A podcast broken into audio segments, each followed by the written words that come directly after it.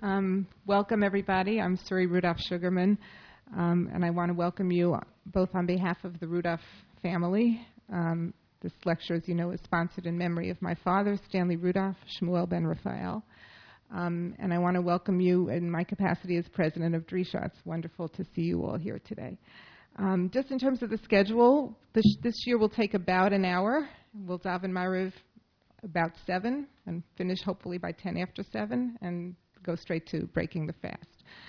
Um, I first met Dyonna Ginsburg here at Drisha on Tisha B'Av, and um, she gave a shiur that I attended, and I thought it was really excellent. I enjoyed it very much, and so I asked her if she could speak for us today. And it seems that she's developed a subspecialty of speaking on fast days. So not everybody can do that. Uh, so we're very happy to have her. Um, Dyonna uh, is a graduate of Columbia University, and after graduating college, she made Aliyah uh, and did her master's degree at Hebrew University in education. She's worked for the Jewish Agency for an organization called uh, Yavne Olami. Um, she was the executive director of Bema'aglei Tzedek, um, which is a social justice slash Jewish action organization in Israel. Um, she's, she's one of the founders of a really fascinating group called Siach Conversation, an environment and social justice conversation, which had a wonderful conference at the Isabella Freedman Center. Um, and this year she's here in New York as Director of Jewish Service Learning at the Jewish Agency. Um, so I was not only delighted that Dyonna can speak for, for, us today, but that her topic has to do with Erev Yom Kippur and, and Midrashim about Erev Yom Kippur. Because Erev Yom Kippur in my home was always a very special day. It was a day when the records of the Chazon Ish Kol Nidre would be playing, and in particular, there was one that always moved me greatly. It was recorded behind the Iron Curtain, and it was a Kol Nidre that was recorded in the Soviet Union at a time when Jews were not allowed to openly practice their religion. My mother still has the record. Um, not too many people have record players to play these records, but she does. Um, and that particular recording and the the, uh, the, Chazan there recording the Yeshiva shel Ma'ala, and I'm picturing everybody in some basement, you know, where nobody can see them and know what they're doing. It was really, really powerful. Um, and of course, the bracha that fathers give their children on their Erev Yom Kippur is very special and very moving. So we're delighted with the topic you've chosen, and we're very pleased to welcome you. Thank you.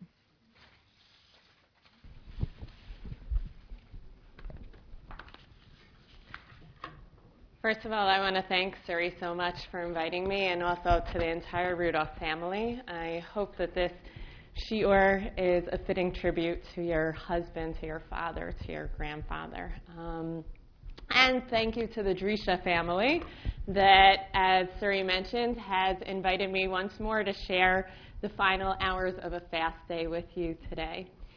What we're going to do is look at two narratives, two stories that appear in the Talmud Bavli that are within the frame of Erev Yom Kippur. These are but two stories out of no less than 14 that are framed within this general sense of stories that happen on Erev Yom Kippur, stories that seem to detail disparate events and yet appear under this general frame. The two stories that we are going to look at together this evening are stories that are rich, deep, and multifaceted. And each one in isolation has many different interpretations, perhaps even conflicting interpretations. And what we're going to do together is, with each one, look at each one in isolation, peel away at least two layers, and then we're going to look at them together and look at the areas of overlap and see if perhaps we can distill and extrapolate some larger messages by looking at the two stories together. But what I first want to do is a brief digression to try and get us into this general sense of what this means, Erev Yom Kippur.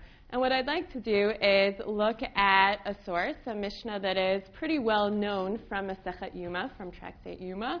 And what we're going to do is actually, in all of these sources, we'll read the English while referring back to the Hebrew and Aramaic just to make sure that we're on uh, an equal playing field. So we'll start with the first source that appears here in your source booklet, the Mishnah Masechet Yuma. One who says, I shall sin and repent, echteva shuv, sin and repent, will have no chance to do repentance. One who says, I will sin and the Day of Atonement, Yom Kippur, will atone, the Day of Atonement does not atone. For transgressions done between a person and the omnipresent God, the Day of Atonement atones. For transgressions between one person and another, the Day of Atonement atones only if man appeases the other, if first, the first one here, translated here as the first one appeases the other. This is as Rabbi Eliezer ben uh, Arach says, ben Eliezer ben Arach says, For all your sins shall you be clean before the Lord. For transgressions between a man and omni- between a person and the omnipresent does the Day of Atonement atone. For transgressions between one person and another, the Day of Atonement atones only if the first one appeases the other. What we have here is a very clear indication that when it comes to interpersonal relations, when it comes to transgressions between humanity, Yom Kippur is only effective if prior work is done before the fast day itself. And what is that prior work? If individuals appease one another, if there is work of reconciliation that is done before the fast itself. Taking this Mishnah that appears in Masechet Yuma and codifying it into normative halacha, what we see in the Shulchan Aruch as well as in the Mishnah Berurah that I've brought here is that there is this sense that we need to capitalize upon the day before Yom Kippur, the moment before Yom Kippur, to do the final work of reconciliation that we may not have done previously. If we look at Mishnah, the Mishnah Berurah that's cited here in the second source, the one is required to appease his fellow man who sinned against him all year round.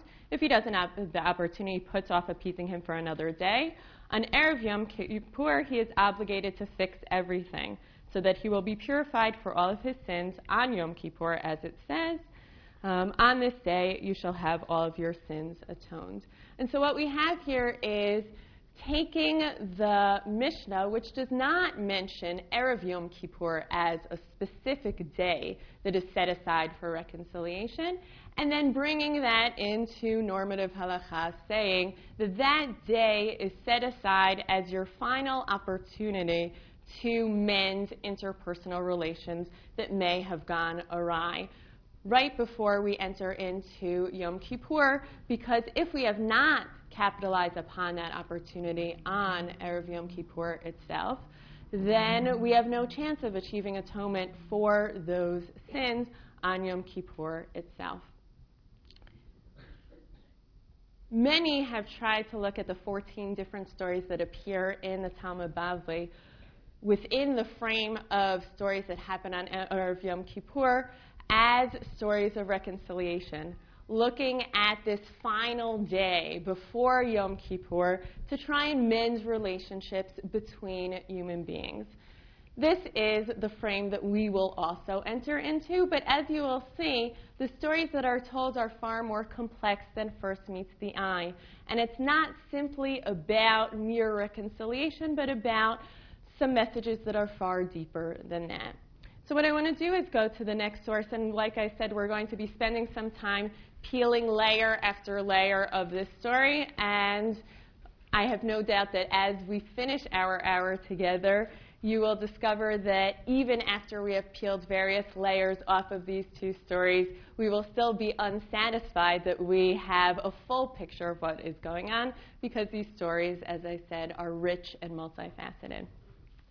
What we're going to look at now is a story that appears in Masechet Kiddushin and Tractate Kiddushin. And it appears as part of a larger discussion about laws governing yichud. When and under what circumstances men and women can be alone together under private, in private quarters. This story is immediately preceded by and succeeded by a variety of other stories in which Satan, Satan, appears in disguise, um, generally in the disguise of a woman, in an attempt to tempt the rabbis um, to succumb to sexual temptation.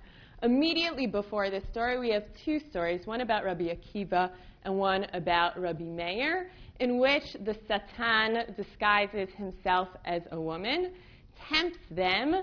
Rabbi Akiva and Rabbi Meir go halfway, one halfway across a rope and one halfway up a palm tree, in order to come to this woman. And it is only because Satan appears to have mercy on them because of their stature and reputation as teachers of Torah that he lets them go and reveals himself. And that is the two stories that appear immediately prior to this story. What I'll do right now is read it and just straight through, and then we'll go back, look uh, a couple layers into it. Plimo used to say every day, an arrow in Satan's eye Gera be'ene de Satan. One day, it was the eve of the Day of Atonement, Satan disguised himself as a poor man and went and called out at Plimo's door. So bread was taken out to him. On such a day, Satan, disguised as a poor person, pleaded, When everyone is inside, shall I be outside? Thereupon he was taken in and bread was offered him. On such a day, he urged, When everyone sits at the table, shall I sit alone? He was led and sat down at the table. As he sat, his body was covered with suppurating sores, and he was behaving repulsively. Sit properly, Plimo rebuked him. Said he, Give me a glass. And one was given to him. He coughed and spat his phlegm into it. They scolded him, whereupon he swooned and feigned death. Then they, the household, heard people crying out, Plimo has killed a man. Plimo has killed a man. Fleeing, he hid in a privy in a bathroom.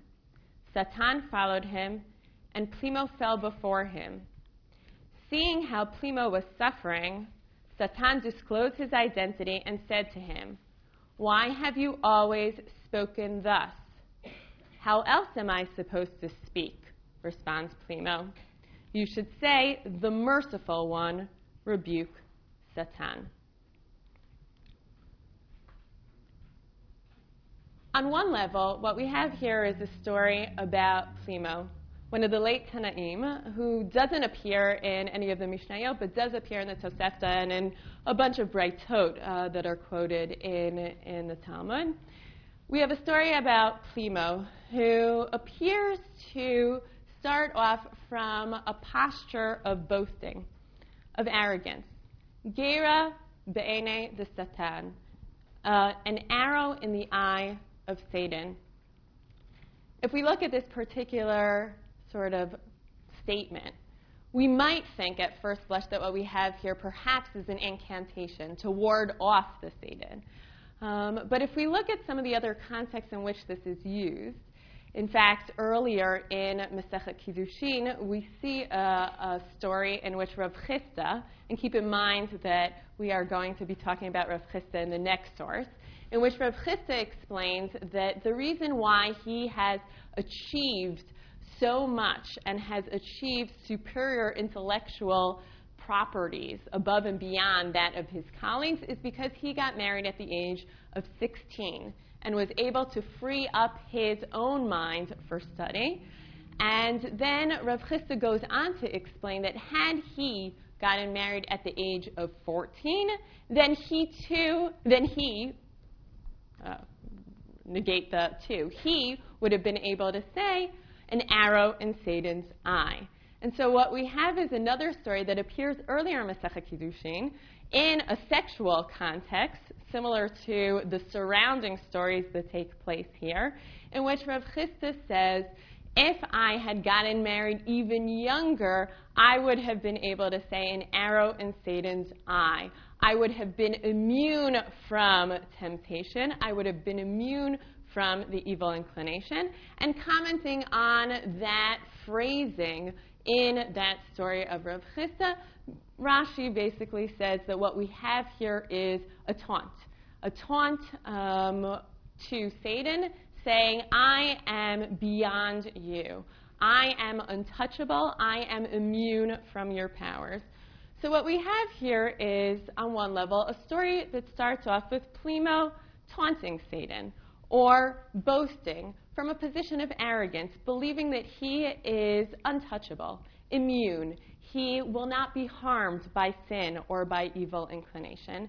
And then what we have here is a story in which Satan gets his foot in the door and then comes in closer and closer and closer and finally displaces Plimo from his own home.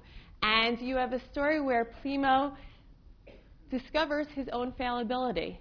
And at the end, there is a sense of humility in which he is told, It is not your position to taunt Satan, but rather that is within the purview of God. Um, the merciful one shall rebuke Satan. Not an arrow in Satan's eye, but the merciful one shall rebuke Satan.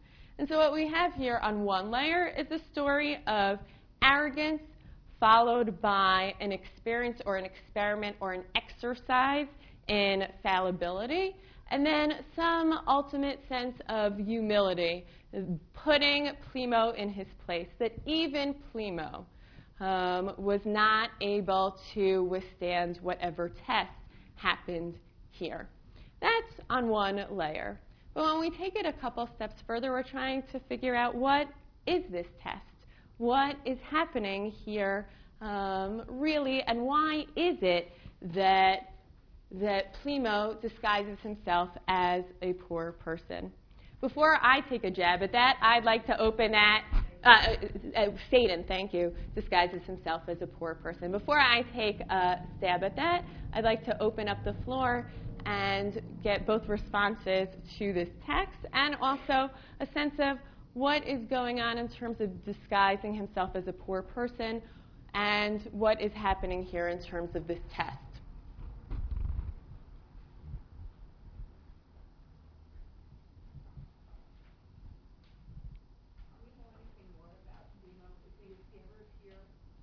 Plimo does appear in other places. Um, he appears in several other places. We don't know so much more about him um, that, that is relevant in terms of this particular story.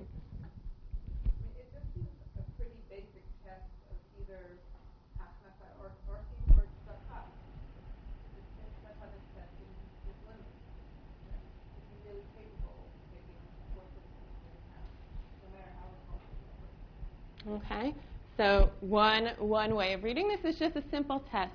Um, perhaps this was an Achilles heel of Plimo, and Satan identified this as a weak point. Or perhaps this is just to show that here is some sort of test. Can he withstand this test of opening up his home no matter how repulsive this individual is? Yes? I almost feel like it's the opposite. It seems like this is um, the norm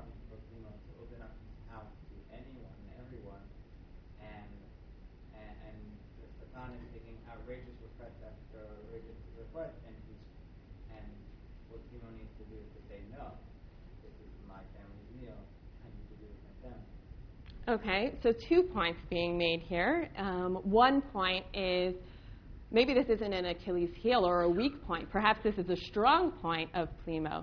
Plimo was known for his Hachnasat Orchim, and that's specifically why um, Satan tests him in this regard, because he is bringing his strongest point and even showing a flaw there. The second point that you made it has to do with Plimo's response, and what you are offering is saying perhaps Plimo's failure here was not that he wasn't proactive or kind enough to this person, but that he didn't set the proper boundaries in terms of his own family life.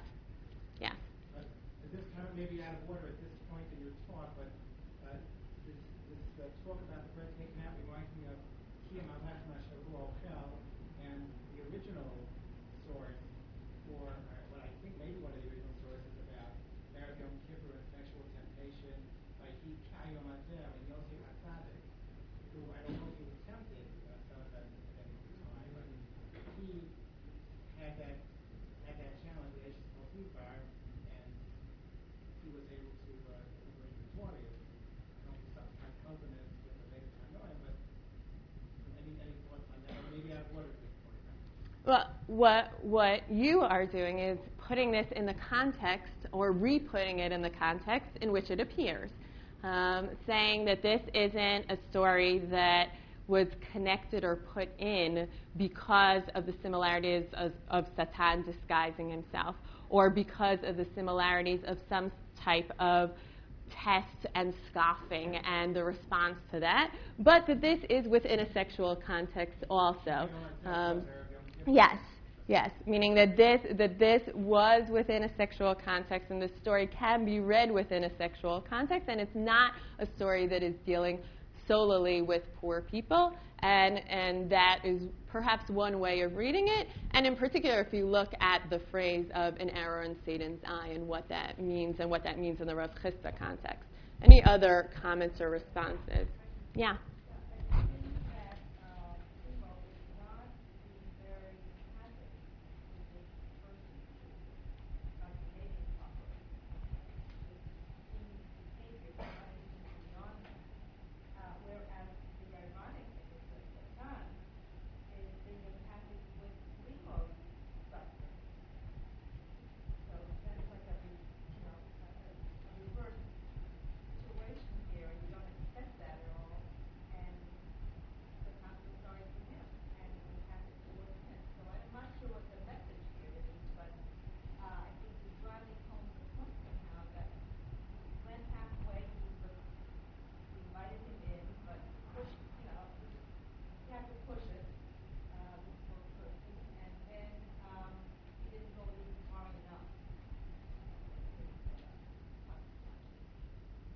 So what you have here is some sort of blurring of the lines um, between what is expected. Plimo, according to the reading that you said, was not sympathetic enough, um, not in tune enough with the needs of the individual who was in front of him in order to anticipate the individual's needs. Always one step behind, always reactive as opposed to proactive, and you have the surprising portrayal of Satan here, which is in line with the two previous stories um, that appear right before, in which Satan has some sort of sympathetic side, perhaps, um, in which he understands the suffering of the individual. And so you have some sort of blurring of lines between evil and good in terms of prototypes. Anything else? Yeah.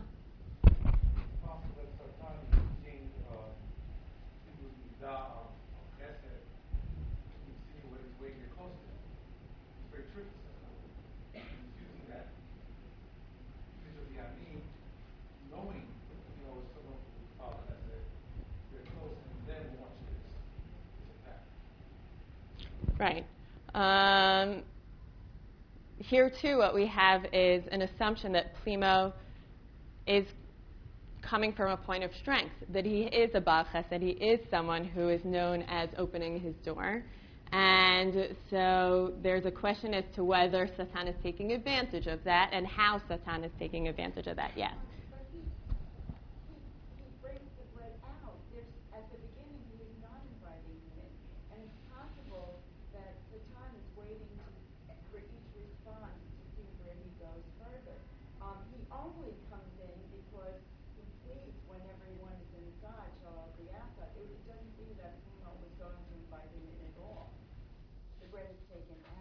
Mm-hmm.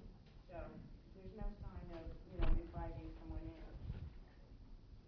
I think that these, there's an emphasis to on this on such a day, and with, you, you do have bolded that it's Eve, the day of atonement. So to me, it sounds like perhaps this is, um, since we just learned that it's that you have up until the eve of the day of atonement to make a tikkun for the Adam Chaverot, this is the test, um, particular to this day, particular to Plimo, that he did, did not excel in this way. And this is the test relevant to this day, that this is his last chance to get And you have Satan echoing that twice, right? He says, on such a day, um, is the whole world inside and am I outside? And then once he's brought inside, on such a day, is everyone at the table and I'm seated at the side by myself.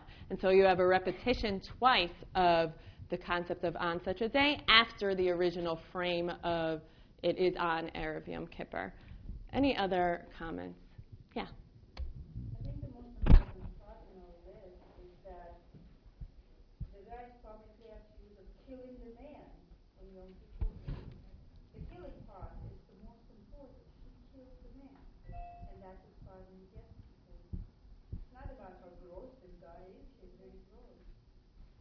Should be spitting the. But when the consequences of this is, is a killing a man, that's the thing. Okay. Um, so what we have here is looking at this question of what happened. Plimo killed a man. Plimo killed a man, which we know here is that it's not true, that he feigned death. And yet, what you say is that whether Plimo's intentions were good or not, ultimately, um, according to this reading, ultimately what's important is what happens on the ground. And there was someone who died under his watch. Um, what's interesting here is, given the fact that this is Erev Yom Kippur, and we have sort of the concept of tzedakah tatzil mimavet, that charity saves one from death. What we have here is that Plimo's actions seem to have brought about the exact opposite of what charity is supposed to do. Um, but pointing out that concept of Plimo killed a man and how that plays into the story is definitely an important function in this tale. Yes?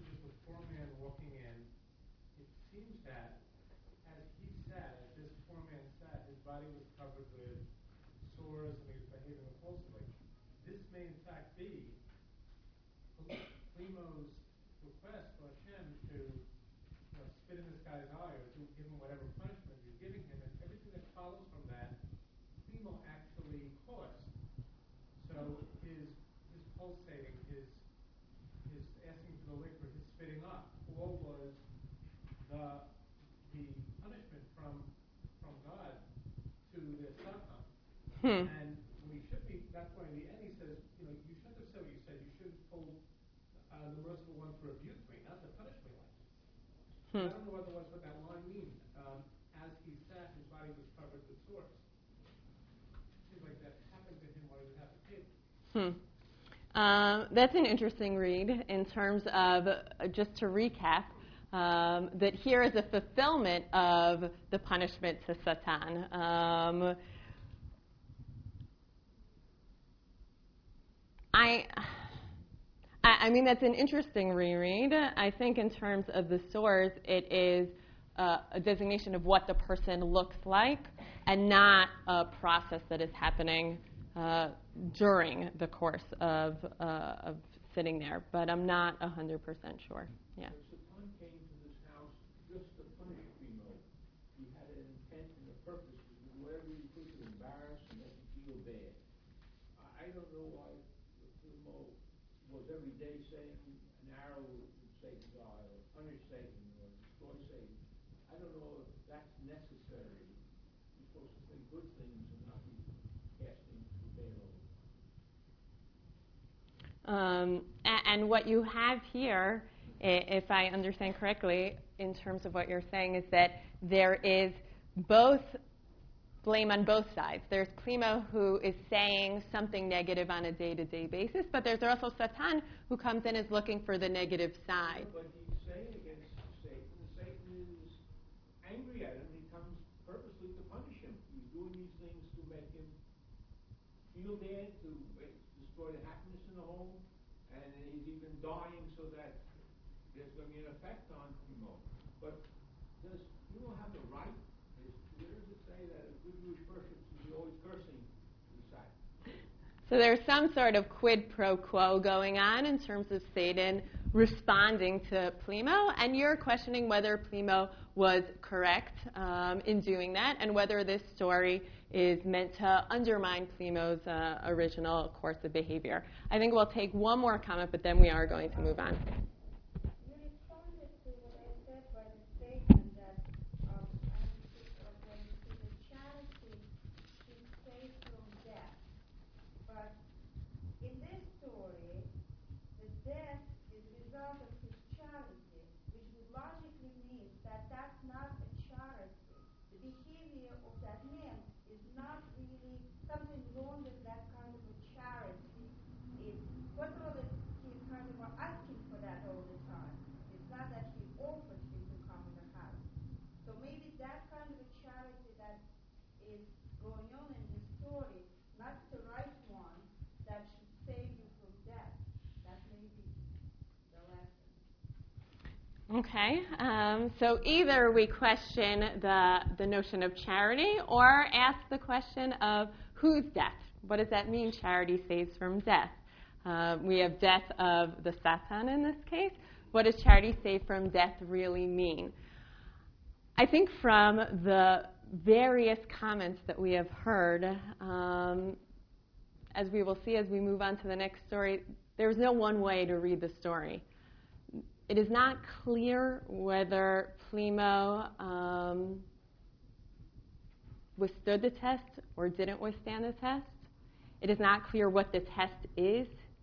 It is not clear whether Plimo's starting point was of a man who was charitable, and it was specifically because he was charitable that he was tested in this way, or whether Plimo was an individual who did not excel in this particular realm, and that's why he was tested in this way. I think there are different ways to read this story, some more convincing than others.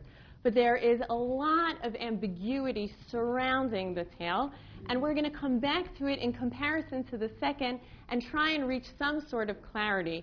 But when read in isolation, what we have here is a story where you can read it in one particular way, but there are compelling alternative narratives that can also be made. What I want to look at is now the second story, and then look at the two of them together and perhaps reach some sort of larger picture regarding the two. What we have in terms of the second story is something from Masechet Chulin, which is taken out of a larger discussion regarding forbidden and permissible food. Um, and we are told that there is a disagreement between two areas um, within Babel, within Babylonia, two Talmudic centers between Sura and Pumbedita regarding eating an udder and whether that is considered basar b'chalav, milk and meat together. Um, and so we're going to read this story, read it through straight, and then go back and here to try and peel a couple layers um, from, from the narrative. In Sura, people did not eat the udder. In Pumbedita, they used to eat it. Rami Bar Tamri, also known as Rami Bar Dikule of Pumbedita, once happened to be in Sura on the eve of the Day of Atonement.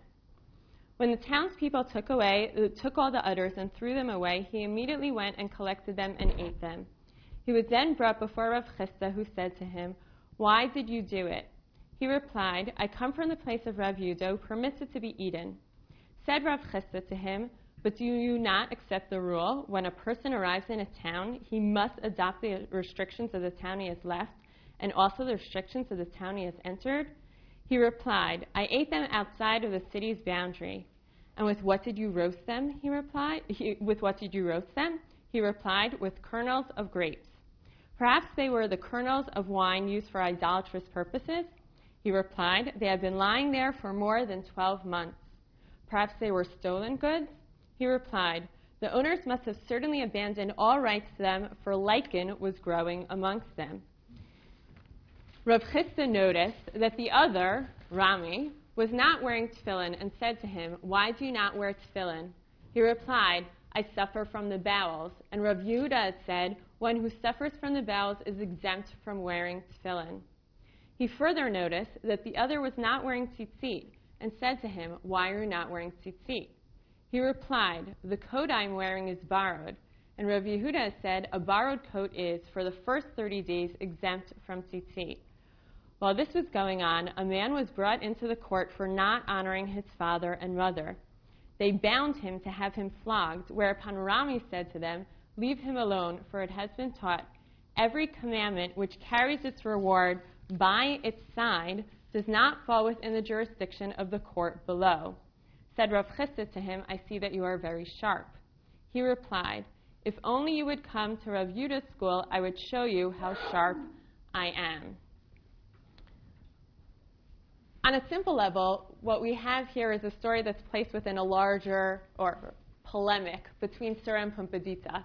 Um, in various contexts, we are told that the, the sages of Pumbedita excelled in the art of pilpul, excelled in the art of deductive logic, nimble thinking. Uh, in Masechet Baba Metzia, we are told that there was someone from there was someone and the question was, was asked are you from pumbedita where they can make an elephant go through the eye of a needle showing that w- they excelled in this ability to somehow make a case work for everything. Um, and on one level what we have here is a story that is looking at sura versus pumbedita different schools of logic. And we see that both because that is the frame that is given at the beginning and because when Rami himself is asked where he is from, he introduces him as himself as coming from the place of, Ra- of Rav Yehuda. And then it comes up several times uh, again throughout the story and culminating in the end. If you only saw me in my original location, the school of Rav Yehuda and Pumbedita, you would fully understand my particular way of thinking and approaching various issues. So that's one way of looking at the story. But here, too, I want to open up the general question whether there are additional layers that are going on here.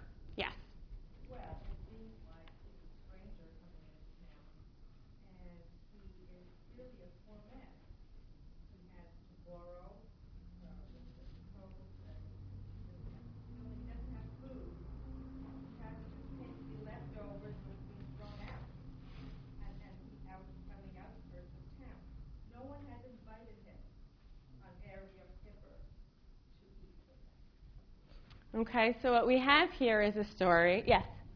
In addition to being treated as a stranger, um, Rami is acting as a stranger and he's doing everything he can to not be a part of the community. And he has a good reason for doing each one, but the, in the end, he's, he's not um, not a part of the community and he's kind of saying, you know, I'm better than you, I know better than you. From eating what they're not allowed to eat, to eating outside, to not putting on tefillin to to um, telling them, oh yeah, your your decision over there is wrong. And and this might be connected also to the fact that the person was brought in for uh, not honoring his mother and father, which is kind of like honoring the community. Well, don't worry, it might not be so bad. You shouldn't be punished. So we have from these two comments, one, um, the first comment, uh, a comment that looks at Rami in a very sympathetic light. Here is a stranger, someone who has come, is eating what is discarded by everybody else, is eating it on the outskirts of town, is someone who suffers from stomach ailments, is someone who did not have enough money to own his own garment, and therefore he's not wearing tzitzit. A sympathetic reading of Rami. And then the second comment was a critique of Rami that may accept that sympathetic reading, that says he may be a stranger and he may be someone who is poor and downtrodden and sick, and yet he has still held himself outside of the community. And so what we hear are two different conflicting uh, points of view regarding where there is culpability. Does the culpability lie in the community or does the culpability lie in Rami? Any other readings here? Yes? Mm-hmm. Yeah. And then, There's also a tension between externals and internals here, what you see on first glance versus what, you know, you look at this man and you don't expect him to be this Talmid Chacham that he is.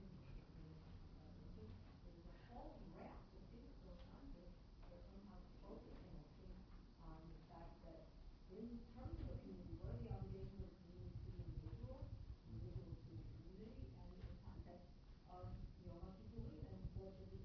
know, there's a Mm-hmm.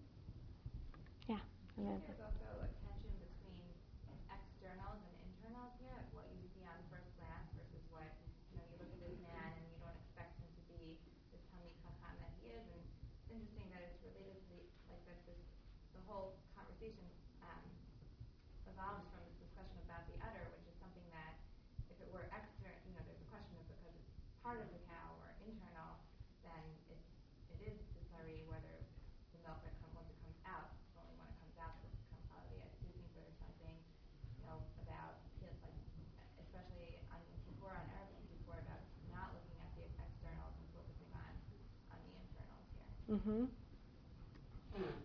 Anything else? I think I saw a hand there. Yeah. Again, I'm, I'm thinking of the Yosef story, the first reference to Erev Yom Kippur, at least, one of the first ones in the Midrashic literature, and how Yosef is the, the Na'ar, the Ebed, the Ivri, Hmm. the outsider, and how uh, he too is placed to be inside the home, to be in the saw of, of the uh, Herbaceous Potiphar, and then how he's thrown out, Benet Te'ahutza, again, the insider, the outsider, that theme seems to be, seems to resonate in all of these, uh, in all of these uh, stories of Erev Yom Kippur that I've shared. Mm-hmm. Yeah. Just from a start point of view, uh, Sura Pumbedita were the homes of two great yeshivas in Kovel.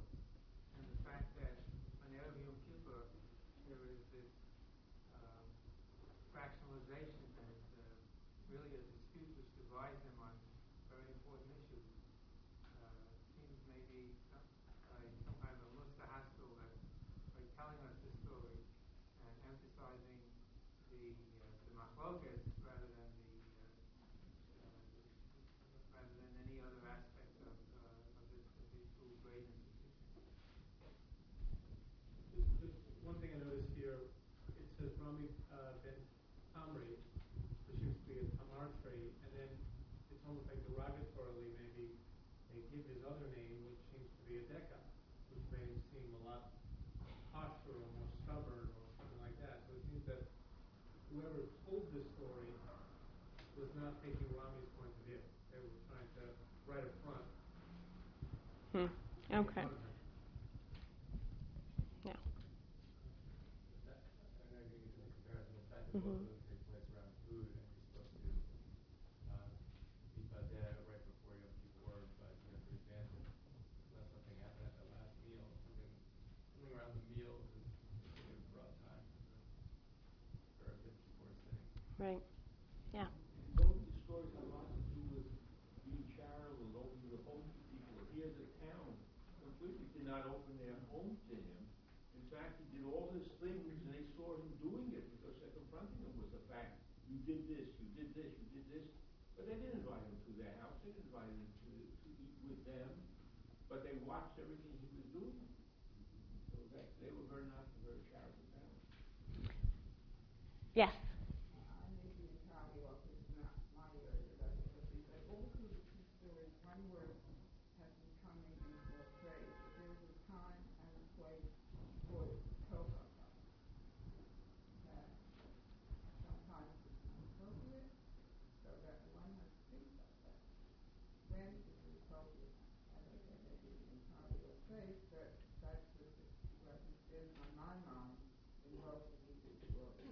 And how do you see that in the first story? Well, also between, uh, the, the Satan is telling the tzaddik, you know, to the tzaddik in Russia, oh, yeah, you can't refuse me, it's only up to Hashem, the merciful one, to refuse. So maybe there's a little underlying, uh, discussion here as to concept of purpose. How do you understand the final part in which someone is brought in uh, to be flogged for failing to honor their parents, and then you have the exchange between Rav Chisda and Rami? We're looking at the last four or five lines. Just one thing that was troubling me throughout is it's not clear how Rabbi, how the other rabbi, how Rav Chisda is responding to, Ra- to Rami. Is he sort of accepting this intellectual exchange and saying, okay, I have, I have a question? Or is he just challenging him, why are you not wearing tefillin in a scoffing way? Or is he saying, I need to understand why you're not wearing tefillin? And when he gives him the explanation, is he satisfied with it? Or is he dismissive even after he gives the explanation? We don't know that. That's He the accepts, he accepts the explanation. But he says, I see you are very sharp. So he, when he says, of course, it says, "Kaveh Sri Yismach L'man Yirich and Yemech Avichu," you can't give him market. He accepts that. So But he accepts, but he accepts the rebuke only at the end. Surya is asking whether throughout the entire interchange, whether he accepts Rami's reasoning. Yes. I, I think that uh, the Harifa Tuba, that the way it's translated is, is only one half of a, of a double entendre.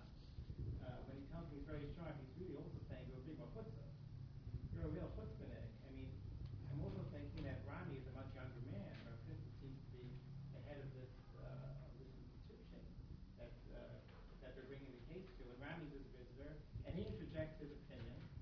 So Rav Chisda saying, I see you're very uh, Harifa Tuba. You're, you know, he, no, they, they, they're they're they're dueling swords over here, but but is really, you know, way above his pay grade. In, ter- in terms of, in terms of uh, just a couple biographical details about Rav Chisda and also in terms of Rami, Rav, Rav um, certain very important details for this story. He himself is a rags to riches story, a self-made man.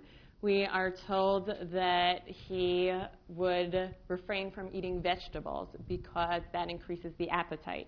We are also told that when he would walk in a thorny field, he would raise his pants, saying, The scratches in my flesh will heal, the scratches in my garment will not. Um, he later became a brewer, and with the money that he made, he actually built the yeshiva in Sura and then headed up the yeshiva in Sura.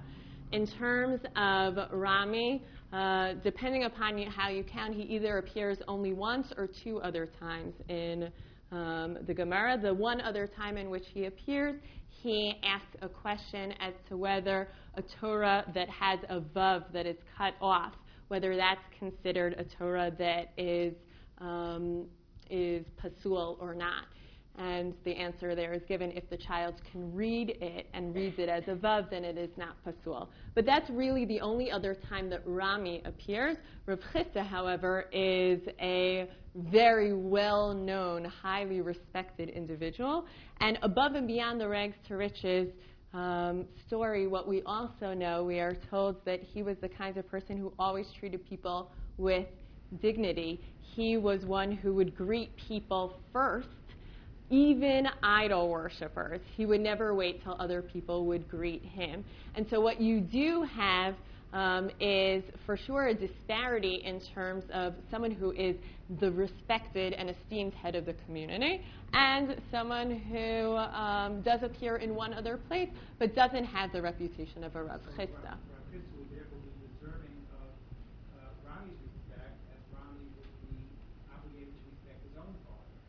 Perhaps that's why this example is brought in of someone who does not respect his parents, because Rami is clearly not respecting the head of the court. And, and in this story, he's a real chutzpah, even as he is very sharp. Yes. One other question was, like, it says here, every commandment is very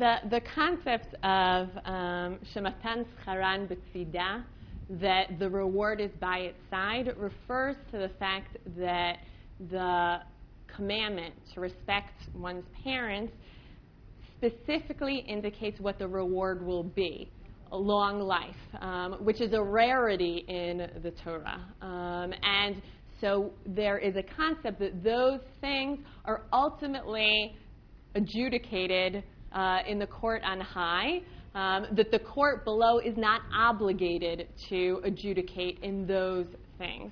So that is what, what the reference is there. But you can read that and say that Rami is saying, you who were unable to put together, to connect the dots, to see the forest and not just the trees of my own situation in terms of being a poor outlier, have no business adjudicating ethical matters that are part of the court. So that could be part of that. That is one reading. Yes? parallel I see here is that uh, in the second story, that all the transgression, transgressions are being under Ramakan, and including the last one. I mean, not I wouldn't say that the last one is being being under Adam, but it's the reward comes from God, which is the minister to the two. That is not in the lower court's job to really adjudicate that. That it's really up to God to adjudicate that. That whereas in the first story, it's all being under Adam. And what I'm, what I'm missing here, basically, is that perhaps when Remo ran away, he felt, uh-oh, you know, I did not have a chance to, re- to really rectify this between me and this man. And now I have no chance at this point because there are no support, I killed the man, I didn't do things properly, and I'm done for. Okay. Any other? Yes, one last comment. My previous I that he, is really correct in that a person who does not honor his father should not be judged in a basic, you know, court because it is something which has um, respond punishment and its reward happen from God. So in effect, Brownie is correctly saying to this court and this community, you're trying to enforce too much. You're maybe trying to enforce too much um, cohesion in your community and let people who choose to not wear tefillin because they personally are not able to wear tefillin, let that be accept that. Here, too, we have a story that in isolation could be read in a variety of different ways. Um, some ways more sympathetic to Rami, some ways more sympathetic to Rav Chisda. Both ways, I think, leave us a little bit unsatisfied as to what exactly happened here and who exactly is in the right or in the wrong. And what I'd like to do over the next 10 minutes or so is look at a variety of strands that some of you already touched upon that are similarities between these two stories in an attempt to glean some larger meaning. Um, and I listed for myself at least six or seven, but I have no doubt that there are more. One that we heard already was the notion of something surrounding food, and food being a centerpiece. In the first story, in Masechet Kiddushin, we see it is happening around a table, perhaps the Sudat Mafseket table, where Rami asks for, uh, excuse me, where, where the Satan asks for food and successively comes closer and closer in the house, first getting bread, then getting the cup, etc., etc. And here in the story in Chulin, what we have is a situation that's surrounding around food, eating of the udder, roasting on the grape kernels. What does this mean, eating outside of the community? So that's, that's the first. The second is just on the very bare minimum level, the encounter between a local individual, a person who within their own world is a person of authority, Plimo in his household, um, and Rav Chisda in Sura, and the outlier, the poor. Above and beyond that, we have what was touched upon earlier this confusing sense of internals and externals. What you see is not what is really beneath the surface. In the Kiddushin story, we have sin or Satan masked as a poor person. In the Chulin story, we have perhaps um, a poor person masked as misdoing or wrongdoing. But we have this sense that what we see is not what we get, that we are having an interaction with an individual, but it is not clear what exactly is happening there. In both situations, we have the local person of authority who is not doing something that is out and out wrong. In the story of Plimo, it's very, very difficult to make the case that he is doing something horrible. He has opened up his home. He has successfully brought this person in. Yes, we could make the case, as we have, that perhaps he was being too reactive and not proactive. Perhaps he was being too arrogant and not understanding what the true nature of tzedakah or hachnasat orchim is. Perhaps he was not taking a proactive stance, but it's very difficult to make a case that Plimo was engaged in out and out wrongdoing. The same for Rav Chisda. Rav Chisda is engaged in a very important act of reconciliation prior to Yom Kippur. He is judging acts um, of wrongdoing. He is engaged in some sort of give and take. It is hard to say that he is doing something out and out negative, and yet there is some sort of question as to both of their behavior. On the flip side, when we look at the person who is the outlier, here too, we're not sure whether we should have full sympathy or full antipathy. In the case of Satan, um, particularly because he is Satan, but the poor person disguised as Satan, we are told repeatedly that he is um, pushing the envelope. Here is the classic situation of give him an inch and he'll take a mile. No matter what, he asks for more and more and behaves in an increasingly extreme and repulsive situation. In the case of Rami in Masechet Chulin, what we see here is somebody who may be poor, may be an outlier in the community, and yet there's a sense that he's a smart aleck. He always has an answer. Uh, he perhaps, as some of the individuals here mentioned, has not made every effort possible to include himself in the community. And so we have this question regarding the poor person uh, in both situations as to whether their behavior was appropriate or not. In both situations, we have rebuke going on. Um, and the question is whether this is appropriately timed rebuke, whether this rebuke is uh, the right rebuke for the right situation. In the Plimo story in Masechet Kiddushin, what we have is Satan turning to Plimo and saying, Why have you always cursed me in this way? Um, and then Plimo turning to him and saying, How should I have cursed you? Uh, how should I have related to you? Excuse me. And in the case of Masechet Chulin, what we have here is Rami looking at Rav Chisda and saying to Rav Chisda, You have no business judging this particular type of case. And in both situations, we have the, the bottom line as being the ultimate arbiter is Hakadosh Baruch Hu, is God. In the case of Masechet Kiddushin, Satan says at the end, "You should not be saying an arrow in Satan's eye.